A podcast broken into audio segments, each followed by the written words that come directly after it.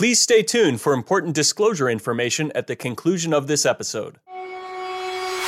Welcome to the Investing Insights podcast from Morningstar. In this week's podcast, Russ Kinnell tells us if he thinks value strategies will keep their momentum. Megan Pacholok fills us in on a strategy gaining popularity. Ed Slott discusses charitable contributions and tax returns. And Christine Benz shares her to-do list for April. Let's get started. Susan Dziubinski from Morningstar Incorporated and Russ Kinnell from Morningstar Research Services discuss the comeback of value investing. I'm Susan Dziubinski with Morningstar. After lagging growth stocks by significant margins for several years, value strategies are in the middle of a comeback. But is that comeback here to stay? Joining me today to discuss the topic is Russ Kinnell. Russ is Morningstar's Director of Manager Research and Editor of Morningstar Fund Investor. Hi, Russ. Thanks for being here today. Glad to be here. So when did the tide start to turn for value strategies, and what drove that change?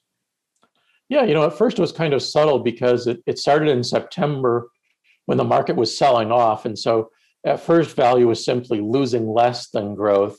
And we saw that again in October.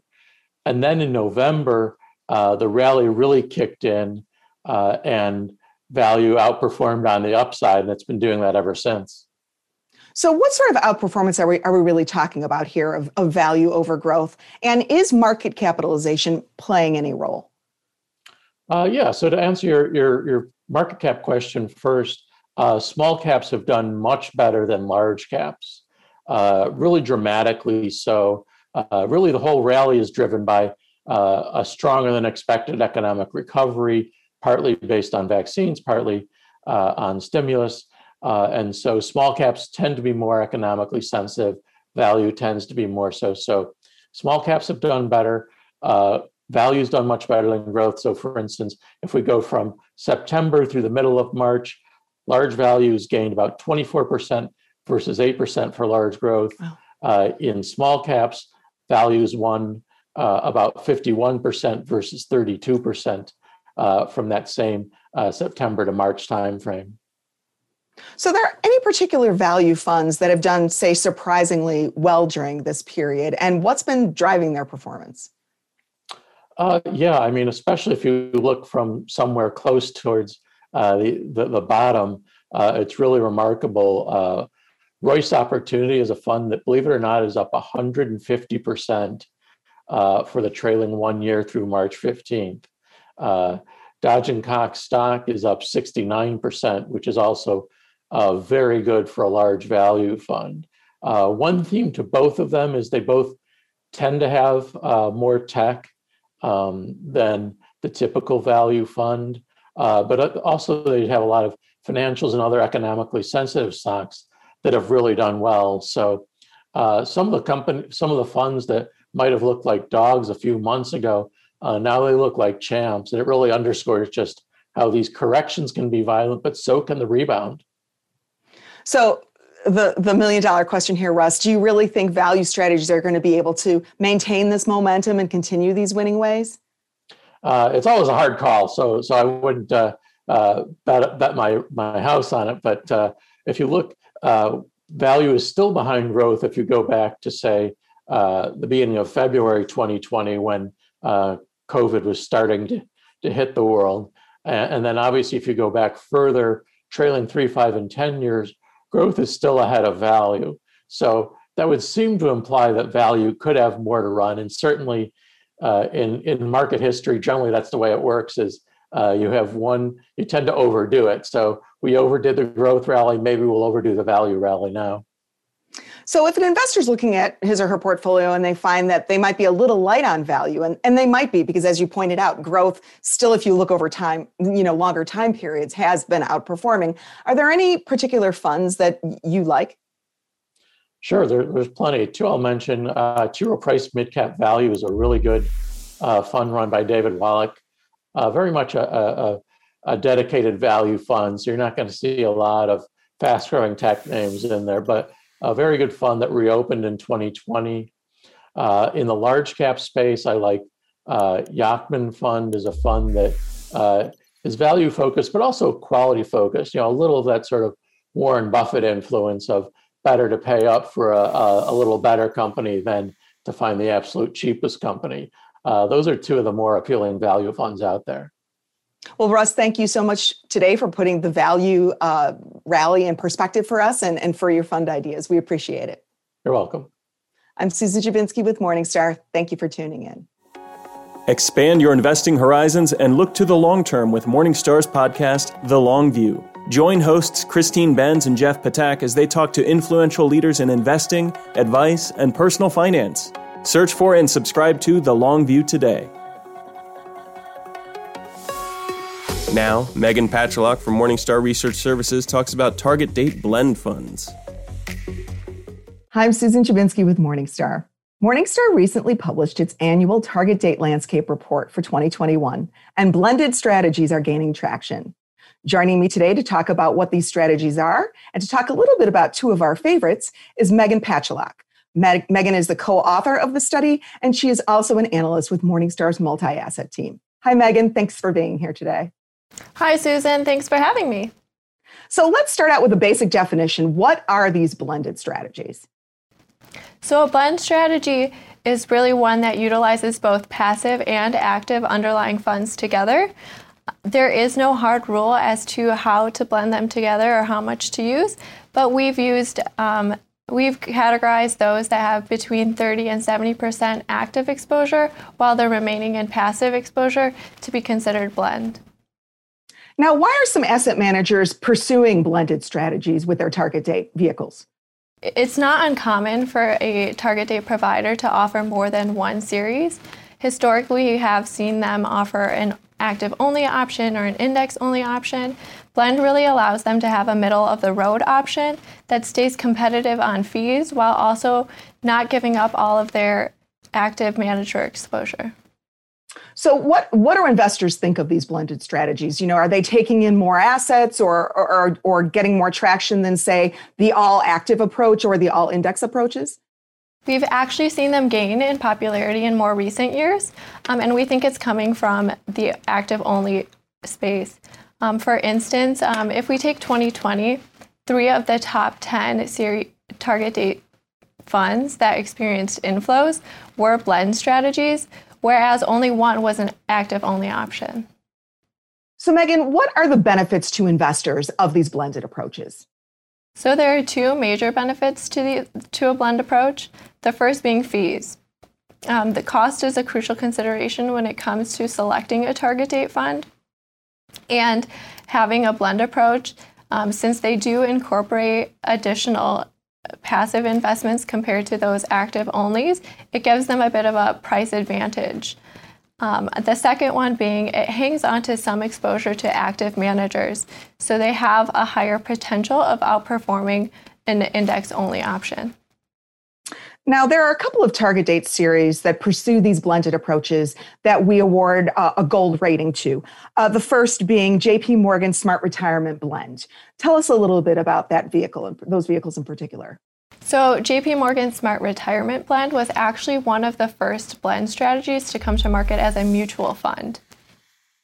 What we like about them is that they continue to use active managers where they have a higher conviction in them, such as emerging markets, equities, but then they go to those low-cost options in more efficient markets, such as U S large caps. This series also benefits from a well-established tactical approach that has added value over the long term.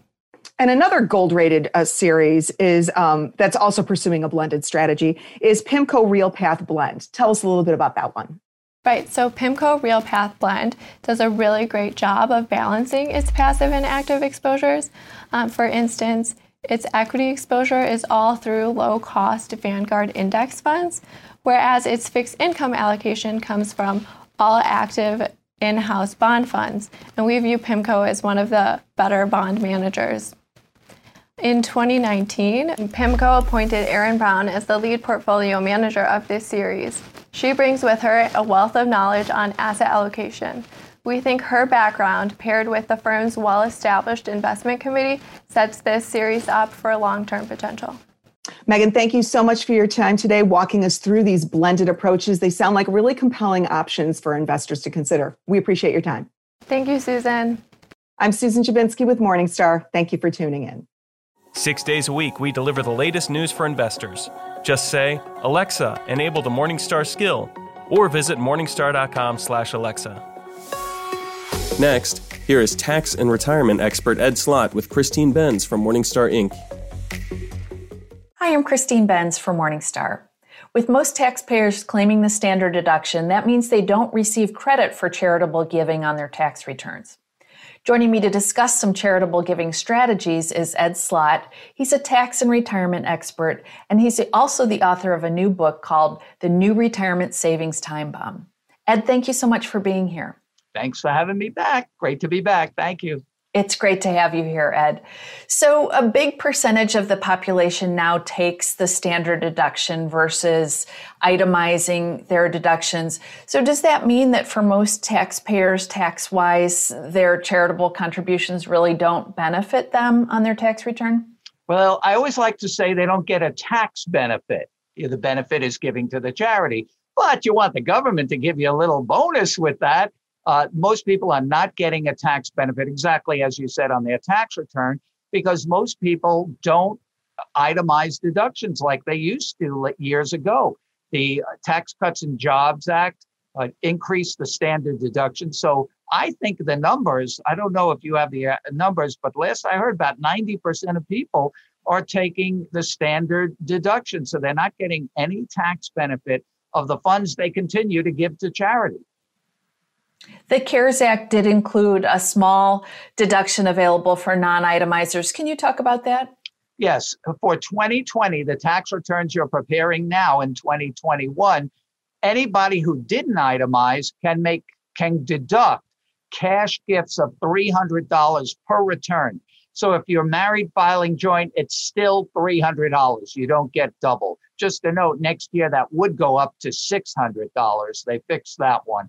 The deduction for twenty twenty is a deduction, what accountants like to call above the line. It reduces adjusted gross income. That's an important number on the tax return because that's the number that determines what other items might be taxed and what other benefits, deductions, and credits you can claim. So you want to reduce that number. Next year, Congress changed it. Uh, next year, Congress said, you can get the three hundred and six hundred on a joint return. That's for twenty-one, not twenty-two. So they went up to the six hundred for twenty-one taxes that you'll be doing next year, but the deduction no longer reduces adjusted gross income, it reduces taxable income. The benefit okay. of reducing adjusted gross income, it keeps your income lower, so things like the tax on Social Security or the Medicare Parts B and D surcharges and other items that are based on levels of income. So this deduction, you can't use it in hand in hand with a, um, a donor-advised fund. Is that no, right? No, it has to be a direct cash contribution. Okay. It can't okay. be we're giving it somebody to give to somebody else. Okay. Wanted to talk about the uh, qualified charitable distribution that's available for people o- over age seventy and a half. I guess a question is, if someone is over age seventy and a half sh- and has I R A assets, should they be contributing to charity in any other way? Absolutely. Now, I'm not saying people should contribute to charity. If you're charitably inclined, I would never say to say, give you money away for tax reasons. If I were to say that, so give all your money away and you'll never pay taxes. No, I'm saying if you get whatever you're giving anyway, if you qualify for a Q C D, a qualified charitable distribution, that's the way to give. That's the fix that fixes that problem. The problem with the Q C D, the only problem, not enough people qualify. The only people that qualify are I R A owners, not four oh one k's, I R A owners and I R A beneficiaries who are seventy and a half years old or older. You must be seventy and a half. For example, if you turning, you're watching this now, if you turn seventy and a half tomorrow, you don't qualify today. It's not like these other provisions where during the year, you have to be seventy and a half. If you qualify, you can transfer whatever amount you want to give to charity, you can transfer directly from your I R A to your charity. I R A funds are the best funds to give to charity because they're loaded with tax and it's excluded from income, reducing again adjusted gross income. And if you time it right, you can offset your required minimum distribution. that those generally start at seventy-two. So you have this little gap now because the Secure Act increased the R M D age for acquired minimum distributions from seventy and a half to seventy-two. But the Q C D age, I feel like I'm talking in acronyms, another language, the Q C D age stayed at seventy and a half. So you have a gap from seventy and a half to seventy-two for people that fit in there that some people might say, well, I won't do it till I can offset R M D income. No, use it now if you qualify. If you're giving to charity anyway, you will get a tax benefit that you otherwise wouldn't. Let me give you an example. Let's say you normally give ten thousand dollars to charity. Now you get no tax benefit for it because you're taking the standard deduction. If you do the giving this way, and let's say you're in a twenty-four percent bracket, just to throw that out, you will save twenty-four percent of the ten thousand dollars or two thousand four hundred dollars in tax just by making the same gift this way. So now you're not only getting the larger standard deduction, but you're also getting better than an itemized deduction. You're getting an exclusion from income, reducing A G I, so that's even better than a deduction. So you do get the benefit back, and you're able to draw down I R A funds that would normally be taxable as ordinary income. That the funds that go to charity are excluded from income. So you're getting money out of the I R A at zero tax. That's always a good move. So if someone is watching and they are well under seventy and a half or not there yet, do you have any thoughts on how people at that life stage can earn a tax benefit for charitable contributions that they'd like to make?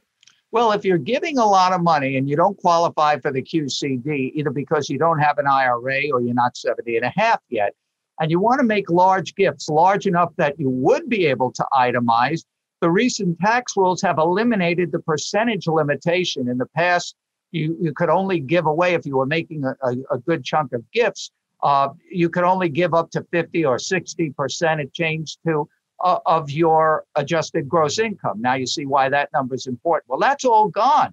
Now for cash gifts, you can give up to one hundred percent of your adjusted gross income. So if you're making big gifts, you can do it that way. Another thing you can do is gift highly appreciated property.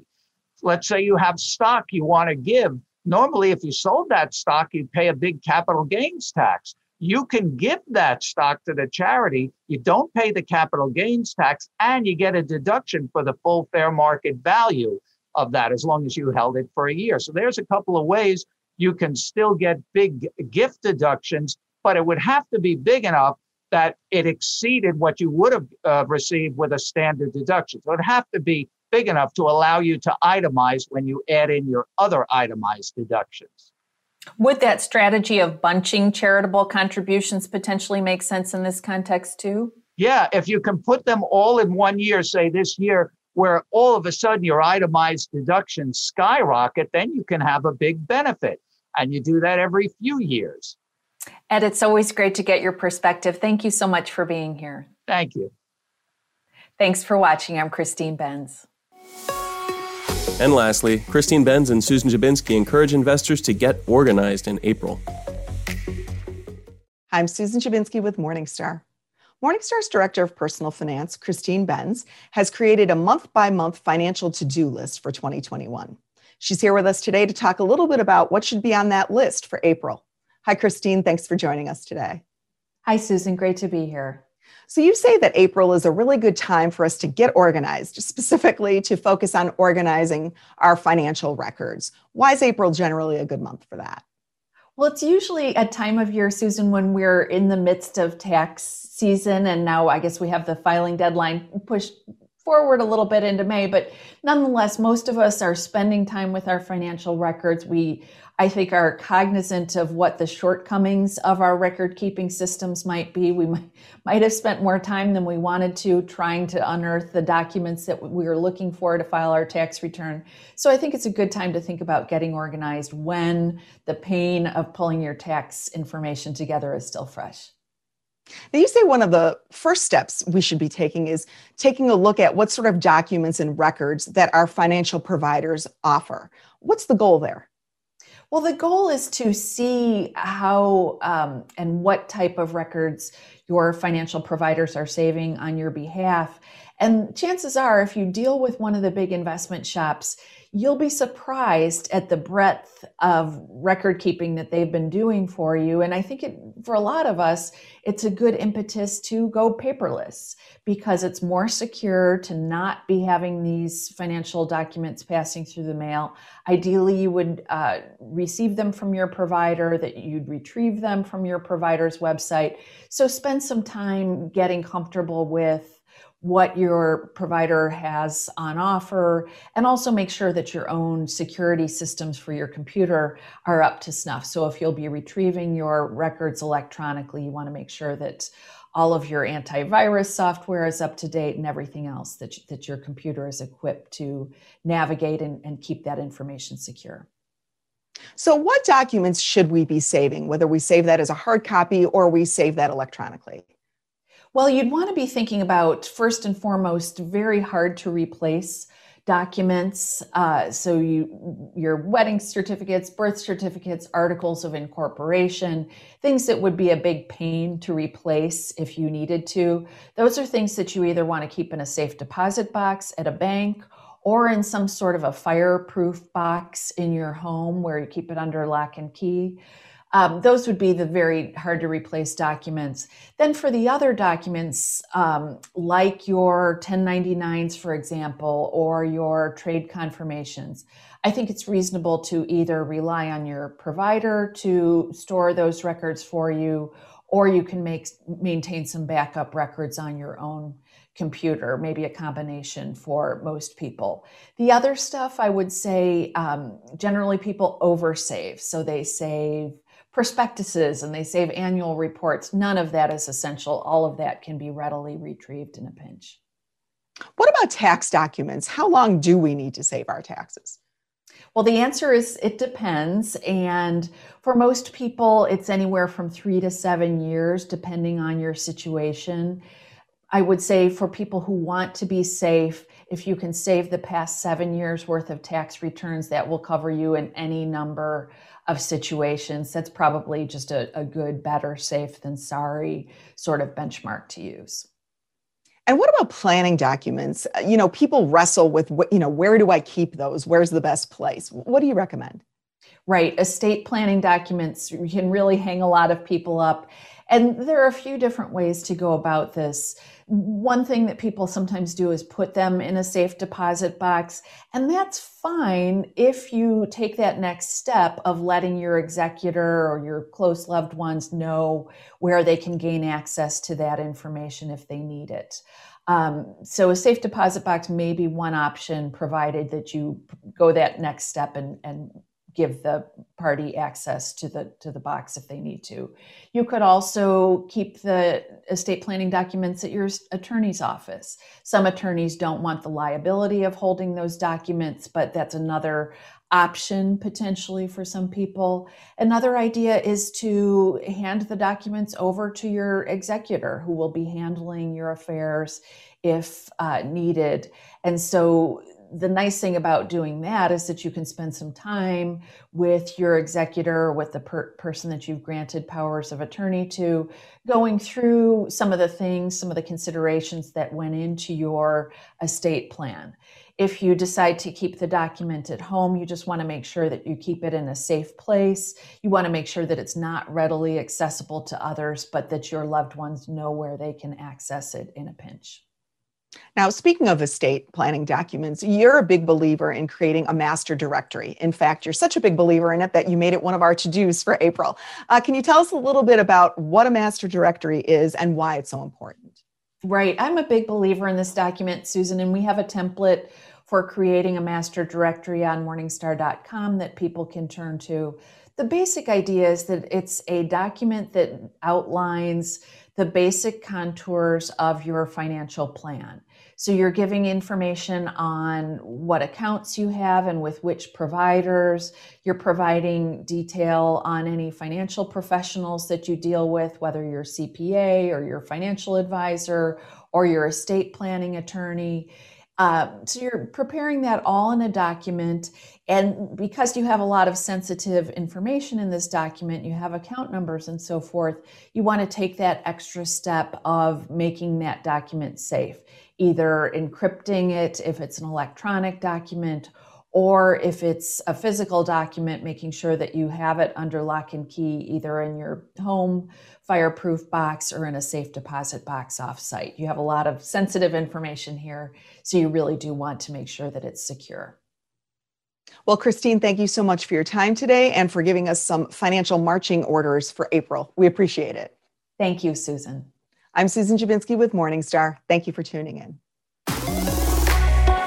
That does it for this week's Investing Insights podcast from Morningstar. We hope you have enjoyed our program, and we welcome your feedback. Please send your comments and questions to podcast at morningstar dot com. From everyone here at Morningstar, thanks for listening. This recording is for informational purposes only and should not be considered investment advice. Opinions expressed are as of the date of recording. Such opinions are subject to change. The views and opinions of guests on this program are not necessarily those of Morningstar Incorporated and its affiliates.